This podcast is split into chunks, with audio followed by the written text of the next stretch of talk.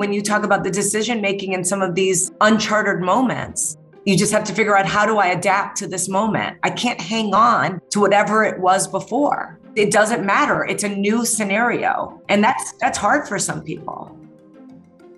Hello, and welcome to the Decision Education Podcast, where we talk to a range of fascinating experts who share tips on all things related to decision making. I'm your host, Dr. Joe Sweeney, broadcasting from the Alliance for Decision Education, the national nonprofit committed to ensuring all students are taught the skills of good decision making, because we believe that better decisions lead to better lives and a better society. Imagine what a difference it would make in your life and the lives of those you love if we were all even a little better at making decisions.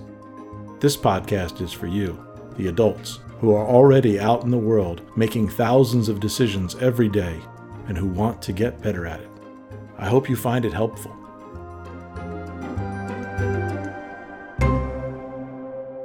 Mellody Hobson is a nationally recognized voice on financial literacy and the co CEO and president at Ariel Investments.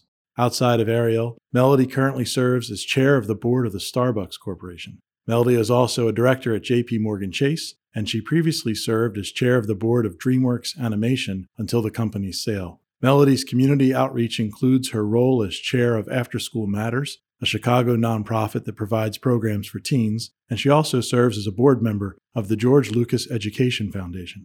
Mellody earned her BA from Princeton University's Woodrow Wilson School of International Relations and Public Policy.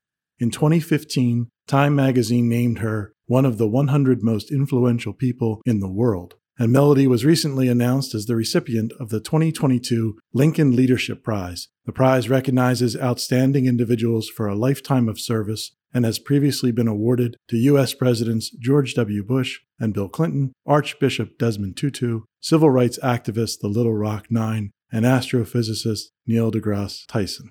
Mellody, the absolute warmest of welcomes. I've been looking forward to this conversation. Thank you for making the time to talk with us today. Thanks for having me. I'm excited to be here. I'm just going to dig right in and start asking questions. And Looking forward to the conversation. You're co CEO at Ariel Investments. Can you tell us a little about the focus of your work there and how you started out in this field? Well, let me start off with the focus of our work. So, we are a global value asset manager. And what that means is we invest in public company securities around the globe. In the US, we buy small and medium sized companies that have uh, strong potential for growth, but are often undervalued or overlooked, widely misunderstood or ignored. And then globally, we buy stocks that also people maybe do not see the value that we see in them, and they can exist anywhere in the world. So we've been doing that for the last 39 years. We turned 39 years old this January. And I've been at the firm, this will be my 31st year, which is nuts. Now, to your point specifically about, which I think is, you know, how did I get started in this field? Clearly, with a 31 year career at one company, I'm highly unusual. In my graduating class of 1,100 people, I'm supposedly the only person who's had the same work phone number since I graduated from college. Oh my gosh. And a lot of this has to do with I fell in love and just discovered the investment business basically by accident in meeting the founder of Ariel, John Rogers, when I was 17 years old. And I was bold enough to ask him if I could be a summer intern. I interned at the firm one year and then I went and interned at T. Rowe Price, the big investment firm in Baltimore the next year, and realized I had found my calling, that the idea of investing and saving, which made a lot of sense based upon how I grew up with so much financial insecurity, I was craving those lessons that it really changed my life. And I knew I would do it for the rest of my career. So I started as an intern and rose up to become president when I was about 31 years old. And then I became co CEO of the firm in 2019. And my responsibilities are everything outside of the investment area. I basically run the firm on a day to day basis, whereas John Rogers, our founder and my co CEO, is responsible for the investment strategies that we offer to our clients. Well, I really appreciate that explanation. You kicked off a bunch of questions for me. One is more of a technical one, which is just for uh, all of us. What does it mean that when you say you look for undervalued equities or or companies? How how do you know that something's undervalued? Well, they say that value is in the eye of the beholder. And so we have our own definitions of what value is, and they get pretty technical. But the idea that what we're looking for is we're buying things when they're out of favor. When, for whatever reason, there's a, a cloud over an industry or, or over a company, but we can see past whatever the short term issue is and because we take a long term view and have, have, a turtle as a logo and call ourselves the patient investor, that we can see that unrealized value that will come to us down the road. As a result of that, I tell people in really volatile and difficult times, that's when we make the most money because basically what we do, we, we shop for years of future returns. So, value for some people, as I said, it can mean very, very different things. We've defined it around what we're looking for in terms of the what we call the intrinsic worth of a company. What would a rational, reasonable person pay if they were to buy the whole business or if it were broken up into pieces and sold? And on the domestic equity side, where we buy US stocks, we're trying to buy stocks that are worth a dollar, but we only want to pay 60 cents for them. So we want to buy them at a 40% discount to what we think they're worth. And on the international and global side, we look at a bunch of valuation metrics that all come together to create a sense of the opportunity that might exist there. I'm struck by the courage that that takes to have a conviction about something so consequential when the rest of the market is telling you you're wrong. And it's striking me that it sounds very similar to a young woman going up and asking to intern for someone, to be courageous enough to, to push I'm just wondering, are those connected in your mind? The internal fortitude and courage to to differ from expectations and the ability to see a, a, different value in the market and pursue it for the long term, even when everyone else is saying it's not worth that. Absolutely. I think one of the things that makes for really great investing and some of the greatest investors of all time, they have the courage of their convictions. No, this isn't just digging in on something because you think you're right. These ideas are steeped in research we have a informed point of view about why we can see and believe things will be different than the rest of the world believes. That takes a lot of courage. You know, sometimes we're out there, I, my visual is that we're dangling from this tree branch by ourselves, but that doesn't make us uncomfortable. I think there are a lot of reasons for that. John Rogers, who's co CEO, was an only child.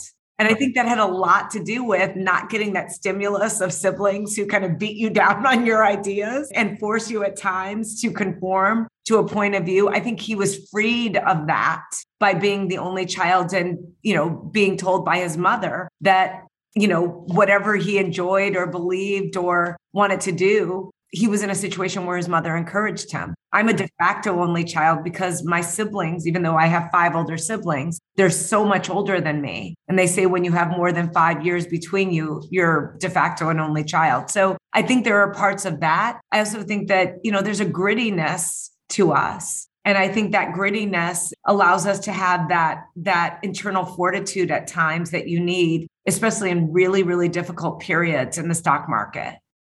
So was it the fact that you had older siblings that you had some awareness of the kinds of careers that were out there and that led you from international relations over to finance and investing or was there something else that let you know that that was a possibility no actually i took the road less taken or less traveled in my family i'm the only one of my siblings who graduated from college and just had a very very different childhood and life experience even though we have the same mother and I think a lot of it was a function of, you know, I sort of was born different.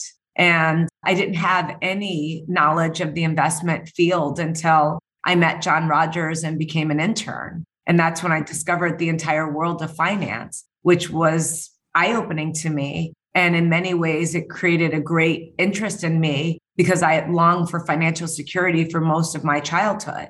And so, no, I had no exposure at all, which is also why I think exposure is so important to the extent that you can learn of all the possibilities, all the careers that are out there. I think it gives young people new horizons. Yeah. I, I imagine that's, you mentioned last time we talked, you have a passion for educating people about how to make better decisions about their finances. I'm assuming that's connected to your own journey. Do you want to tell us a little about Ariel Community Academy and what your interest is there? Sure. We started a school. Oh, gosh. Wow. It might be 25 years old now. It's called Ariel Community Academy. We started before there was charter, charter legislation in the state of Illinois. And so we were part of something called the Small School Initiative that the mayor of Chicago, Mayor Richard Daley, had put in place. He gave nine institutions the opportunity to run a school. There were hundreds of applications. We applied and we actually won. The person who was really behind this, along with John Rogers, was someone named Arne Duncan, uh, whose name yeah. means something to you. Arne worked at Ariel running our foundation, and Arne ultimately became the Secretary of Education. But he was the one that thought it would be really novel for us to start a school, and more importantly, for our school to really piggyback off of what made Ariel possible, which was this idea that when John Rogers was a child, his father, who had been a child of the Depression, had bought him stocks every birthday and every Christmas instead of toys and created this childhood habit that became an obsession that became a company. And John clearly grew up being financially literate as a result of that exposure. So we said, what if we could do that in a public school in Chicago? And ultimately, that's what we did. So the Ariel Community Academy has a saving and investment curriculum that starts with every child in first grade. We give every first grade class 20,000 real dollars to invest, and the money follows them through their grade school education, with the students taking increasing responsibilities for managing the money. That's amazing. And then I was reading a little about that. At the end of their high school experience, it gets split. Some of the proceeds go back and fund the next first grade classes investment, and some goes into college funds for the graduate. Do I have that right? That's exactly right. So the money grows. And when they get to eighth grade and they're graduating, they take 20,000 real $20,000 and give it back to the incoming first grade class to make the program self-perpetuating. Mm-hmm. And then all profits that exist after that, half they split amongst themselves. And for every child that will put their money in a 529 plan for college or future education, we will match that contribution with $500. And then additionally, the other half of the money, the students have to come together and decide on a philanthropic donation that is related to the school. Our kids, 80 plus percent of our kids receive free or subsidized meals, lunch, and breakfast. And so we're in a disadvantaged part of Chicago, but we want to make sure they see themselves as philanthropists as well, not as recipient, just recipients of philanthropy. And so we want to really create and again open their minds the opportunities of what they can be in terms of them being able to support something that they think is important for the school, in addition to benefiting from all of their hard work in terms of having invested the money for most of their basically their life at that point. Yeah. It really is a fantastic program. I was so excited when I saw it. I also noticed that it's not just investing, there are three other areas in the Futures program that are probably unique. There's an education around personal finance, obviously, also one around economics generally, and then around entrepreneurship. And I was curious about the entrepreneurship one in particular. I know some other schools do that, but how does that show up? A lot of our work is hands on and it's project based learning.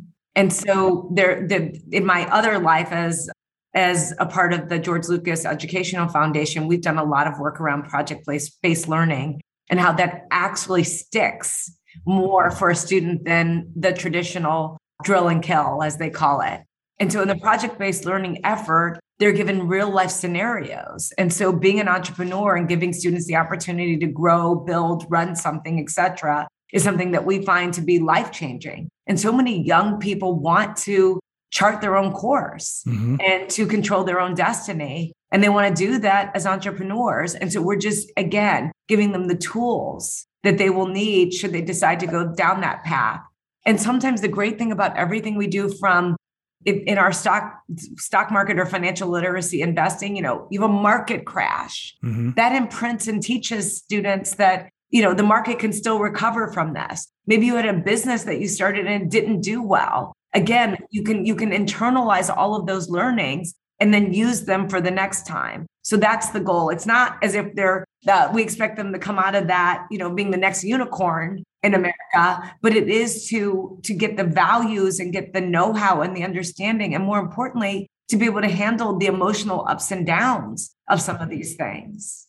It won't surprise you, I think, to know that as soon as I saw that, I was thinking, we have some other organizations that have talked to us about their entrepreneurship programs for kids, and that decision making is just throughout it. I mean, that that's what's I think part of what's intrinsically motivating for the students is that they have real agency. They have an opportunity to try to make sense of something on their own, with the help, of course, and then to make a real decision of some kind and repeated decisions of different kinds and get feedback from the world on, yep, that worked or no, that didn't work. I don't know if that's part of what you talk with them about or not. And if it is, I'd love to hear about it.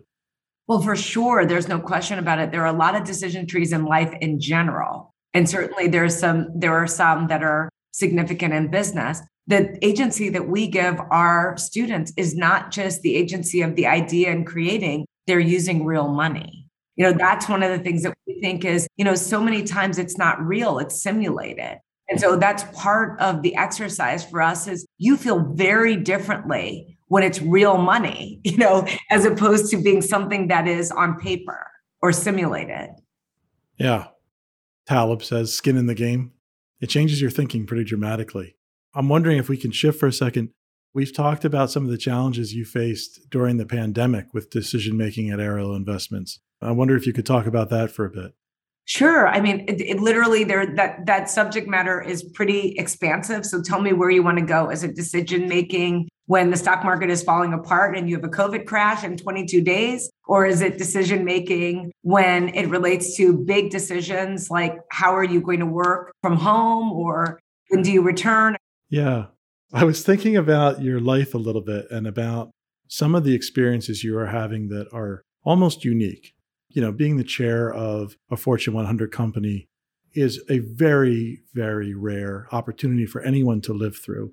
Being the co CEO of a, large investment company is a very rare thing. So, most of us on, on this side of the audio are never going to have that experience. So, I think getting a chance to hear what some of the decisions are that you've been working through during the pandemic as the co CEO of Ariel around what do you do with your workforce? What do you do with the culture? What do you do with trying to balance the human need and the business needs? I think those are the things where you have an experience and an insight that, you know, we're all living different lives. Most of us are not going to live through those decisions in that seat. I'd love to hear like what goes through your mind. How do you how do you approach a decision like that? I think the the the epic decision that occurred especially early on for everyone be it Starbucks or be it Ariel, was this whole question of, for me, you had to put people 1st mm-hmm. So that decision was how do you do that when you had all this unknown? You we didn't know so much. And you know, things were playing out in real time. So the decisions that had to be made, for example, to close, or the decisions we closed the stores at Starbucks. I mean, close them then you had to ask yourself questions about how would people sustain themselves? We paid hundreds of thousands of people while we were closed at Starbucks. At Ariel, that was less of an issue because we have a basically a white collar workforce that could work from home, which then understanding the sheer luxury of that. I mean, and I say that with true sincerity that once you realized you could actually do it, you know, it, it worked that we can tech enable all of these people which is very different than you know handing someone their coffee. I think it gave me a great perspective all around. I wasn't one-sided in my point of view about what it meant to to put people first. I saw in firsthand at starbucks. So when i'm a chair specifically a non-executive chair which is what i am of starbucks I really think through big strategic issues at the company. So we're there for feedback, counsel.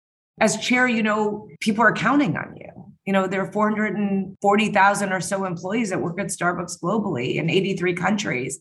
I, I remember getting a call from, we ha- we're in a situation where we have to adjust to municipalities and the issues they have in municipalities around rules for Starbucks, which makes it a patchwork quilt of, of rules, regulations, and operations. And I remember we had a situation in a major city where you could only have drop off and pick up. And we got really good at that curbside, drive through, etc. That really became one of the ways that we sustained the company and sustained revenue. But I got a call from the head of a hospital. And the head of the hospital said, literally got to me and he said, Listen, I need you to understand something. We have no food here, nothing. And you are all we have. I am begging you to open that Starbucks in our lobby. And it's like one of these things you don't even think of. He's like, doctors need it. Nurses, they're working around the clock. Literally, it's like one of the only thing they're holding on to. Not to mention patients coming to visit. You couldn't really go in to visit people. There's a lot of waiting where you didn't have the opportunity to go into a room. You know, things changed so dramatically then with even visitors or you're having a baby, all those things. Again, something just that specific that you just do not think of. And I called the team and I said, How can we accommodate? We really need to like, and how do we need to think about this in, in similar situations? And we gave them their Starbucks back. We worked it out with the municipality, but it was one of those like, I'm not asking you, I'm begging you. And I have to tell you, I remember it like it was yesterday. So there were a lot of decisions that had to be made. You know, how do you then you've got to have we call our employees at Starbucks partners. You have to ask partners to come into a hospital to work. So, you know, it's like there's so many things that like we care about you too. How do we create a scenario for you where you feel safe? Remember, this is the beginning. No one even knows what it is. So, those were some examples of just, you know, tough choices. And I can't say at Ariel or at Starbucks, we made every choice perfectly, but I do think our intent was always people. I really, I know that. trying to understand their safety, their health, their well being. At Ariel or Starbucks, I always pretend I'm sending my child in to work there. He's only eight, but I pretend, you know, if she were 18 years old, what would I want for her? Wow. I mean, that's just that's an incredible story, and like just imagining the number of places where that was true and the different circumstances that you were dealing with in each one of those and I didn't, you know, I don't work at Starbucks full time. I'm chair. Right, you right. can imagine what the team was dealing with, that leadership team. It was truly, there is no playbook for any of this. There's no playbook for it at Ariel. Now, it's a little differently with Ariel because we've been through rough, rough, rough stock markets before. And as I told our clients at the time, we know trench warfare. We're actually at our best. We know how to be in a bunker we know how to make investment decisions when it looks like the world is falling apart. We're, we're actually, and I say this with the words that I try to use at Ariel confident humility. We know how to do that. And it doesn't just, nothing goes in a straight line. It is not easy. It takes a lot of conviction. But over time, we've been able to demonstrate time and time again that we know how to react in those circumstances. Warren Buffett has this amazing, simple thought. He says, champions adapt. And that's actually when you talk about the decision making in some of these uncharted moments you just have to figure out how do i adapt to this moment? I can't hang on to whatever it was before. You know that, that, that it, it doesn't matter. It's a new scenario. And that's that's hard for some people. It sounds to me like when you think about your values and the decisions that you're making that you've got multiple stakeholders that you take seriously, not just the investors, but also the partners at Starbucks or the employees at Ariel and the members of the community, like the hospital, when you had community to serve.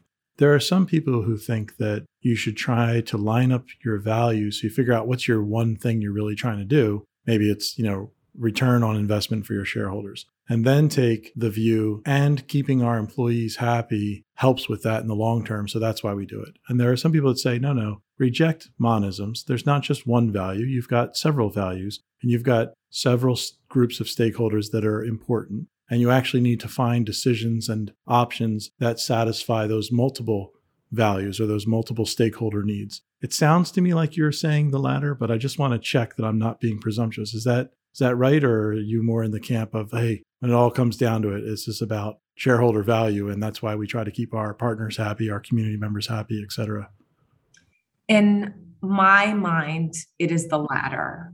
The goal is to understand that all of this fits together and you cannot have one without the other. Yeah. So you cannot have strong returns both at a company level like Starbucks or at a portfolio level like Ariel without understanding the people that generate those returns are essential.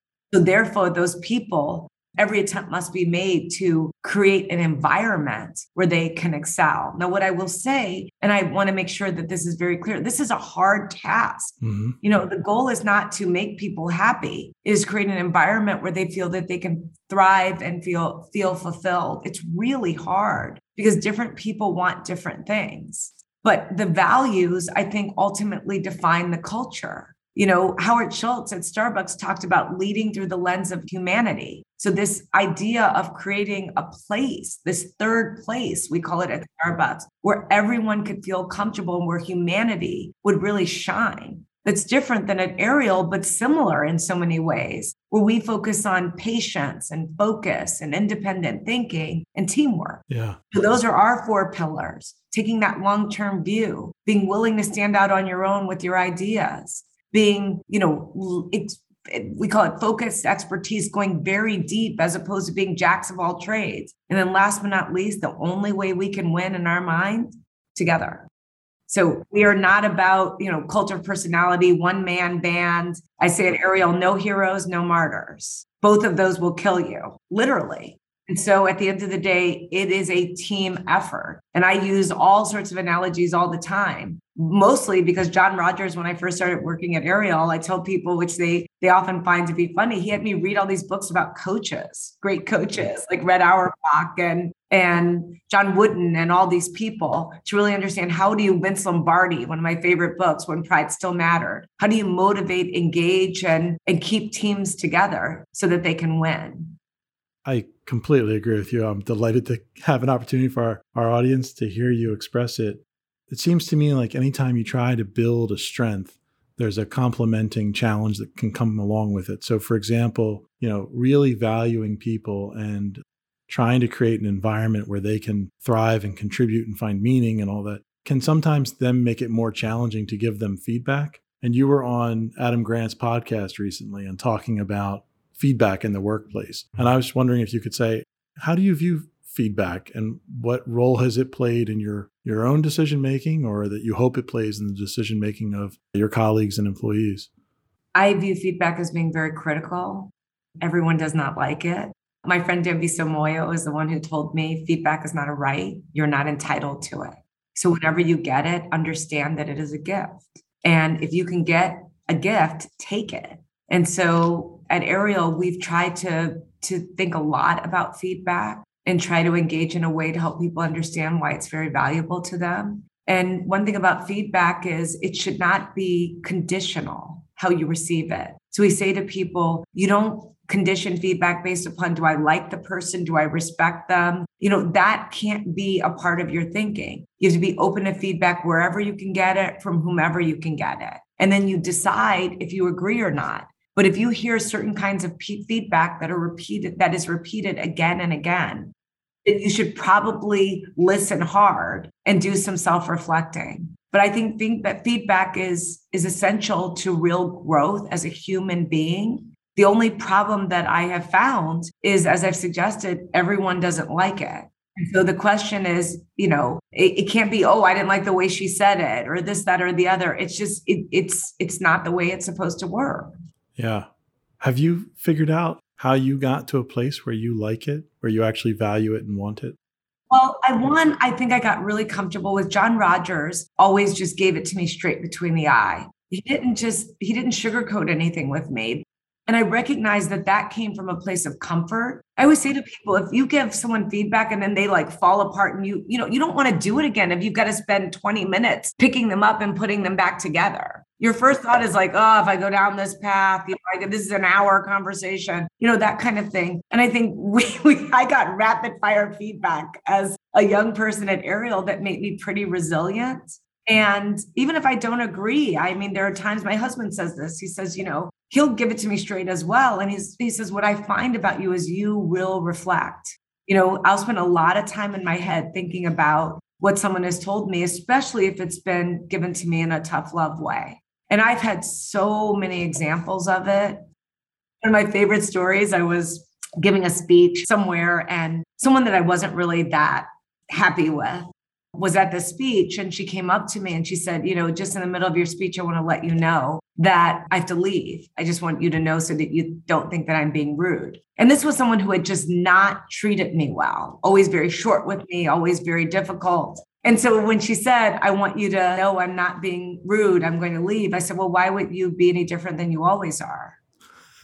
So I'm so proud of myself with the zinger.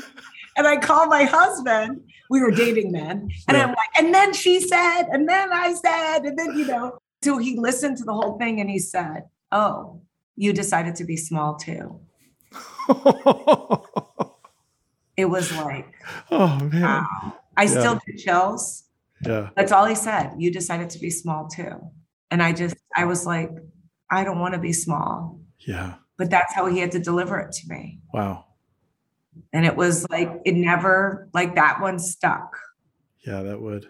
But I've got that 20 of those. And the thing is, I didn't fight back. I did, there was nothing to say. It was like, I decided to be small too. And I was like, yeah, thanks. If this is too personal, just tell me and I'll move on. But if it's not too personal, how did you get to a, a place in that relationship where it was expected and and okay to give each other challenging feedback? I think it's, you know, a place of great comfort and safety. We both ask for it. You know, my husband is George Lucas. I married his dad. And my joke is always, you know, when we first started dating, I used to joke with him that I alternated between head deflator and gravity boots. And because there were so many people around him, were always, you know, gaga. So there was there were times I just remember we were having a conversation when it was super funny. I was with a bunch of friends and the stock market came up and George started talking about something with a lot of, you know, conviction. Yeah. And we're in front of all these people and I look at him and I'm like, "Wait a minute you don't know what you're talking about in front of all these people. And he looks at me and he's like, no, I don't. oh, that's great. And it was one of these like defining moments. I was like, this is like my actual industry. Don't ever do that. I don't like wax on about movies and and you know the technical aspect of making a movie. But because he was him, everyone was like leaning in. And I'm sure. like, wait a minute. Yeah. And it just sort of defined, you know, we were always just like really direct with each other. And I mean, there's there are a hundred examples that he has, you know, given me again. I'm I, I think self-awareness is hard sometimes. Yes. Even if you're trying really hard. And I had one year, my goal was to be intellectually honest with myself. And then I realized I just needed help. Yeah. So I just said to some of the people around me, I didn't have to say it to John, but certainly to George, call me out. Like help me be a better person. I won't always agree with you, and maybe sometimes I'll get a little annoyed, but I'm just, I, I am asking for this. I'm struck by this theme that I'm hearing throughout your story about valuing your own growth more than your comfort, your short term comfort. A lot of us discount our long term well being. Like we, we don't think about the long term effects strongly enough of the choices we're making now. But it seems like you somehow flipped over to the side of no I, i'm thinking about the long term me. I'm trying to become the best version of myself i can. And that means some discomfort in the short term including getting feedback. Listen i am an imperfect person. Again back to george. I posted a quote he once said to me. He said Mellody you have to forgive people for being human. Yeah. And i have to forgive myself for being human too. You know there are things where i get it really really really wrong and I, I sometimes almost feel like I'm standing and looking at myself in circumstances and in situ to say, what are you doing? Mm-hmm. And that's been helpful for me at times to like rein myself in a little bit. But I need, you know, I need more work in that regard. My, my recollection is you have a daughter. Yes. So, what are you trying to pass on to her with regard to her personal self directed growth, her decisions, you know any, any aspect of this that we've been talking about what are the big things you're wishing for her that you're you're instilling or or nurturing? The first thing for her is i i just want her to be kind. And i think that kindness is a very important characteristic. And i think it goes a long way. And i also want her to not be afraid. Uh, yeah. I, I think being brave is something that takes a lot of work. Mm-hmm. And so I think people grow up being, they, they, they become more and more afraid of the world. And, you know, at times you can see that with certain people. And I just don't want her to be that. Yeah. Those are the two things I think about a lot. You know, she's smart, she's getting a great education. Like, those aren't the things I worry about. So, extending now beyond your your family, I understand you're involved with After School Matters and the George Lucas Educational Foundation. And I thought you might like to tell us a little about what they do and how interested folks can learn more about them. After School Matters is the largest after school program in the United States for teens. We have somewhere in the neighborhood of what 25,000 opportunities for students in Chicago over the course of a year. We pay students to come to our programs and have created this great opportunity for them to explore any interest that they have. Mm-hmm. We have over 1,000 programs. Wow. So we have everything from we have an animation studio, we have a NASA space program, we have every kind of arts you could possibly imagine. We have hip hop dance. We have yeah. farm to table. We, I mean, you could learn to be a chef. I mean, there's youth, you name it. Students in the Chicago public school system apply and they do the programs after school in Chicago, all over the city. And so it's been really, really fulfilling. We see these young teens that are that find new loves and new passions through our programs. We had one student come and speak at our board meeting once. He was a young African American teen, 17 years old, who told us how he discovered glass blowing. Nice. Because and I literally, it was one of those moments like I was choking back tears. And it was the only program we had open. He thought it was a better idea for him to try to make money. These are his own words, the legal way Mm-hmm. He goes to this glass blowing class, which he had totally discounted. He thought I'd just show up and collect the paycheck. And he said, But I stood there and this teacher made the most beautiful thing I had ever seen. And this is a 17 year old Black kid telling the story. And he said, All I could think of is I wanted to make something really beautiful for my nephew. Oh my gosh. Glass blowing. Yeah. So he makes something for his nephew and he's walking home. And these are his words. He said, I see my boys on the way I'm walking home. I'm holding this, you know, thing that I've made. Yeah. And I'm for a moment, I'm a, I've got apprehension. And then, then I show it to them. And they said, How can you get us into the program? Wow. It was like, wow. I was literally, I mean, I, you know, yeah. That that was the whole point. And, you know, you know, you recognize that it keeps kids on on track we have a much higher graduation rate of students who are in our programs than the overall public school system. It's true enrichment. It's the enrichment that lots of people with money take for granted that they can give to their children, but that are scarce opportunities for kids who don't come from money. If uh, folks are listening and they want to contribute or get involved somehow, what would you recommend that they do? So, After School Matters is in Chicago, as I said we not only certainly we love donations we have a huge budget and we've done some as i said amazing things this covid was particularly challenging because we ended up realizing our our kids our teens who weren't in school were food food insecure mm-hmm. and so we ended up having pickup sites for food for families, which had never been a part of our remit before that. So we had to expand some of our connections. We had to get all of our teens technologically enabled with iPads, et cetera, because we wanted them to stay connected. And they did. The, the paychecks were important to them as well. So that was something that, you know, if anyone has an interest, After School Matters, you can you can look up afterschoolmatters.org and you'll see it and, and all the wonderful programs we have, but we're only in Chicago. Our goal is to serve every Chicago student that wants to participate right now. We turn away, I don't know, some somewhere in the neighborhood of 20, 20,000 students who ask for opportunities. So that's where we are with that. I think you asked about also the the George Lucas Education Foundation.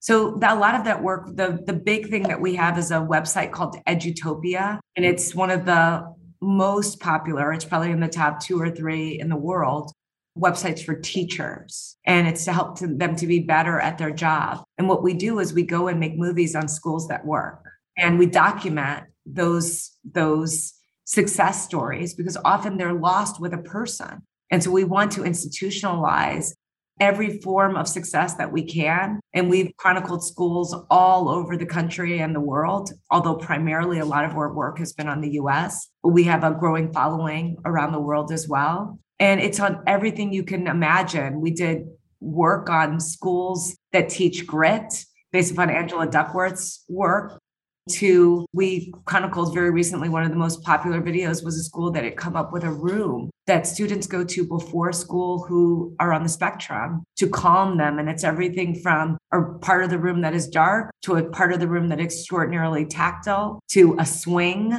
i mean i could go all in literally the teacher made it out of going to i think you know, Lowe's. You know, it wasn't something that was really expensive. It wasn't something that was impossible to attain. It was just thoughtful, finding a space for it. And they found when these students came right before school and even spent 20, 30 minutes in the environment that was most soothing to them yeah it made their day go much much better in quieting their minds and and and making them feel more comfortable so that's you know that was a really popular video that was sent out where people said, Well, I can do this. That's the whole idea that all of our tips, everything that we are trying to show, they must be practical in their application. No highfalutin, you know, pie in the sky things. Really, if this were you, what would you do? How could you implement something like this?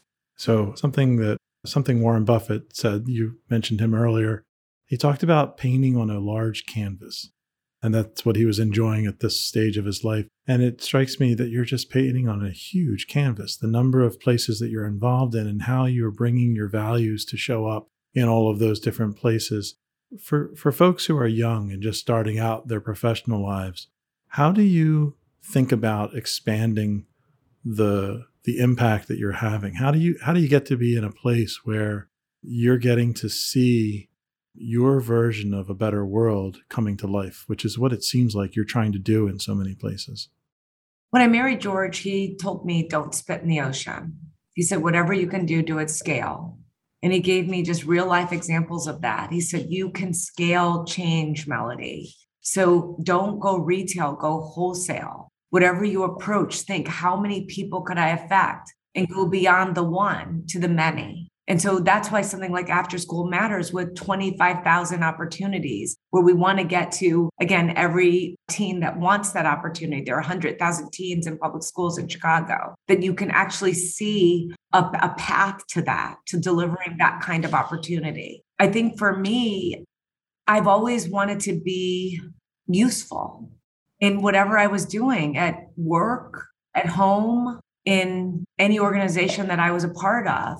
And I can't divorce myself from my own trauma, but the things that happened to me as a child that I am still trying to overcome and trying to overcome them by channeling the energy into helping other people not have that experience, be it financial illiteracy, be it the enrichment programs that I wanted to do, be it the the ability to really understand that person who's a barista at Starbucks who wants to go to college. And and we have a, a program at that at Starbucks that I didn't think of but certainly embraced as a board member. When you you know again going with that idea that you have of what is the role and responsibility of a corporation profits yes.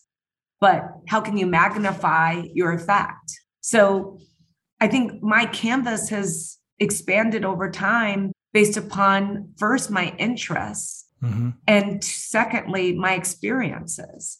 They're driving where i end up. It's overwhelming at times. I'll tell you sometimes i bite off way more than i can chew. Yeah. But i feel purposeful. So even when i'm really tired and exhausted i feel that that i'm doing the right thing. I read this quote this weekend that really stuck with me and it said you may know this it said no matter how smart you are, how much education you have, how much money you have, how many relationships you have, you're only working at 40% of your potential. Huh, no, I haven't heard that one. But and I was like, 40%. Oh, no. Yeah.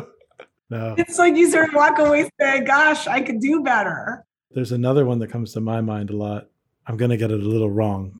I think it was Stephen Grellet who said something like, I do not expect to pass this way again. Therefore, any kindness I can show, any good deed that I can do, let me not defer nor neglect it, for I shall not pass this way again. It's very similar to what you're describing. It's like there's a there's an urgency to now. There's a there's a need to do what you can for those who you can to lift them up and make their their lives better.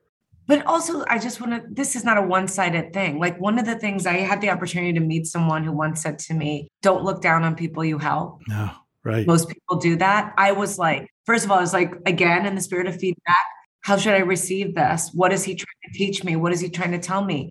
This is a two way street. I get a lot out of it you know, if just in enlightened self-interest, I can I tell you that story about the glass blowing and the 17-year-old black kid in Chicago. Do you know what he did for me that day?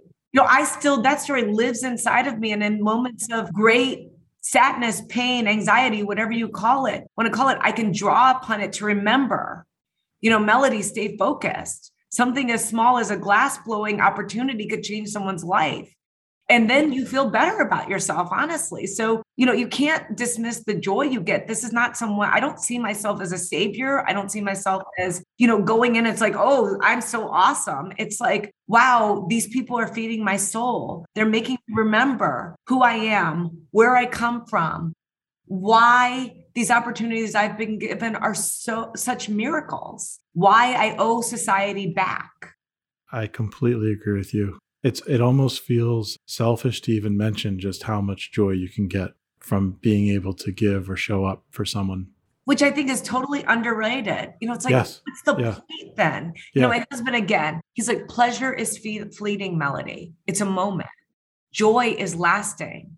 Children bring joy, and they've got some pre- pretty significant pain points along the way. But the halo of that joy is your whole life you know that's very different than a good bite of cheesecake. You know it's like right. it's not the same. No no. Categorically different. I'm loving this conversation. I you know i could talk with you all day. So i'm going to try to close up by asking in your mind what will look different in society when we succeed in our mission to ensure decision education is part of every middle and high school student's learning experience? What do you what do you imagine will be different in the world listen, I dream of a world of true equality where there's no conditions around what we can achieve or what people think of us. That's what I think happens when when the, those breakthroughs occur. You know, I always say when I grew up, my mother used to say to me, Mellody, you can be or do anything. And I believed her. And I changed it a little bit with Everest, my daughter. And I say, Everest, you can be or do anything. But I want you to believe that is true of anyone and everyone. Nice that's a very different way of looking at the world. Anyone could be or do anything. Yep. And that's when you take off all the shackles. I mean, uh, pun intended there of what weighs us down around how we exclude and how we we put parameters around people's success or potential. Yeah. Not to get too poetic, but when you start seeing the whole universe inside the other person, it seems to me that when we start doing that with everybody, yeah, but the problem is it starts with yourself. You know, you yes. got to get there on your own first. right. So it's like right. it's very hard to see the potential in someone else if you don't even if you haven't gotten straight with yourself, which is where, you know, self-esteem and all these things become so important. I agree. And that's where that decision making all this comes together there. Yep. So if there was a single tool, a decision making tool you could pass down to the next generation, is there one that jumps to the foreground for you? I'm going to go with something that is so cliche. It's like, bleh.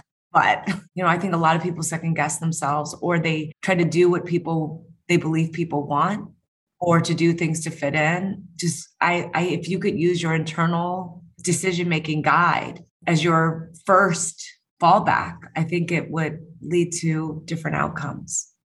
Yeah, I mean, that sounds to me a lot like being true to yourself and thinking about your real values. What do you really want? Mellody, I just want to thank you very much for coming on the show. If listeners want to go online and learn more about your work or follow you on social media, where should they go? Well, certainly go to arielinvestments.com and you can see all the things we do at Ariel. And on social media, I, I'm just Mellody Hobson and all the various places. So take a look there too. So, for any books or articles mentioned today, check out the show notes on the Alliance site where you can also find a, a, transcript of today's conversation, and we'll put a link to Ariel Investments as well, so you can find it. Mellody, thank thank you just so much. I really appreciate your time and all you're doing. Well, it's my pleasure. Thank you for having me. At the Alliance for Decision Education, our mission is to improve lives by empowering students with essential decision skills. We are building a national movement to ensure decision education is part of every student's learning experience. Through this podcast, we are raising awareness about the movement, but we need your help. Please share, tweet, and learn more on our website, alliancefordecisioneducation.org. If there is someone you think would be great for us to interview for a future episode, or if you have a question about decision making that you'd like us to explore on the podcast, email us at connect at alliancefordecisioneducation.org. Also, ratings on Apple Podcasts are greatly appreciated. And don't forget to subscribe to this podcast in your favorite app so that you don't miss an episode. Thank you, and I hope you join us again soon.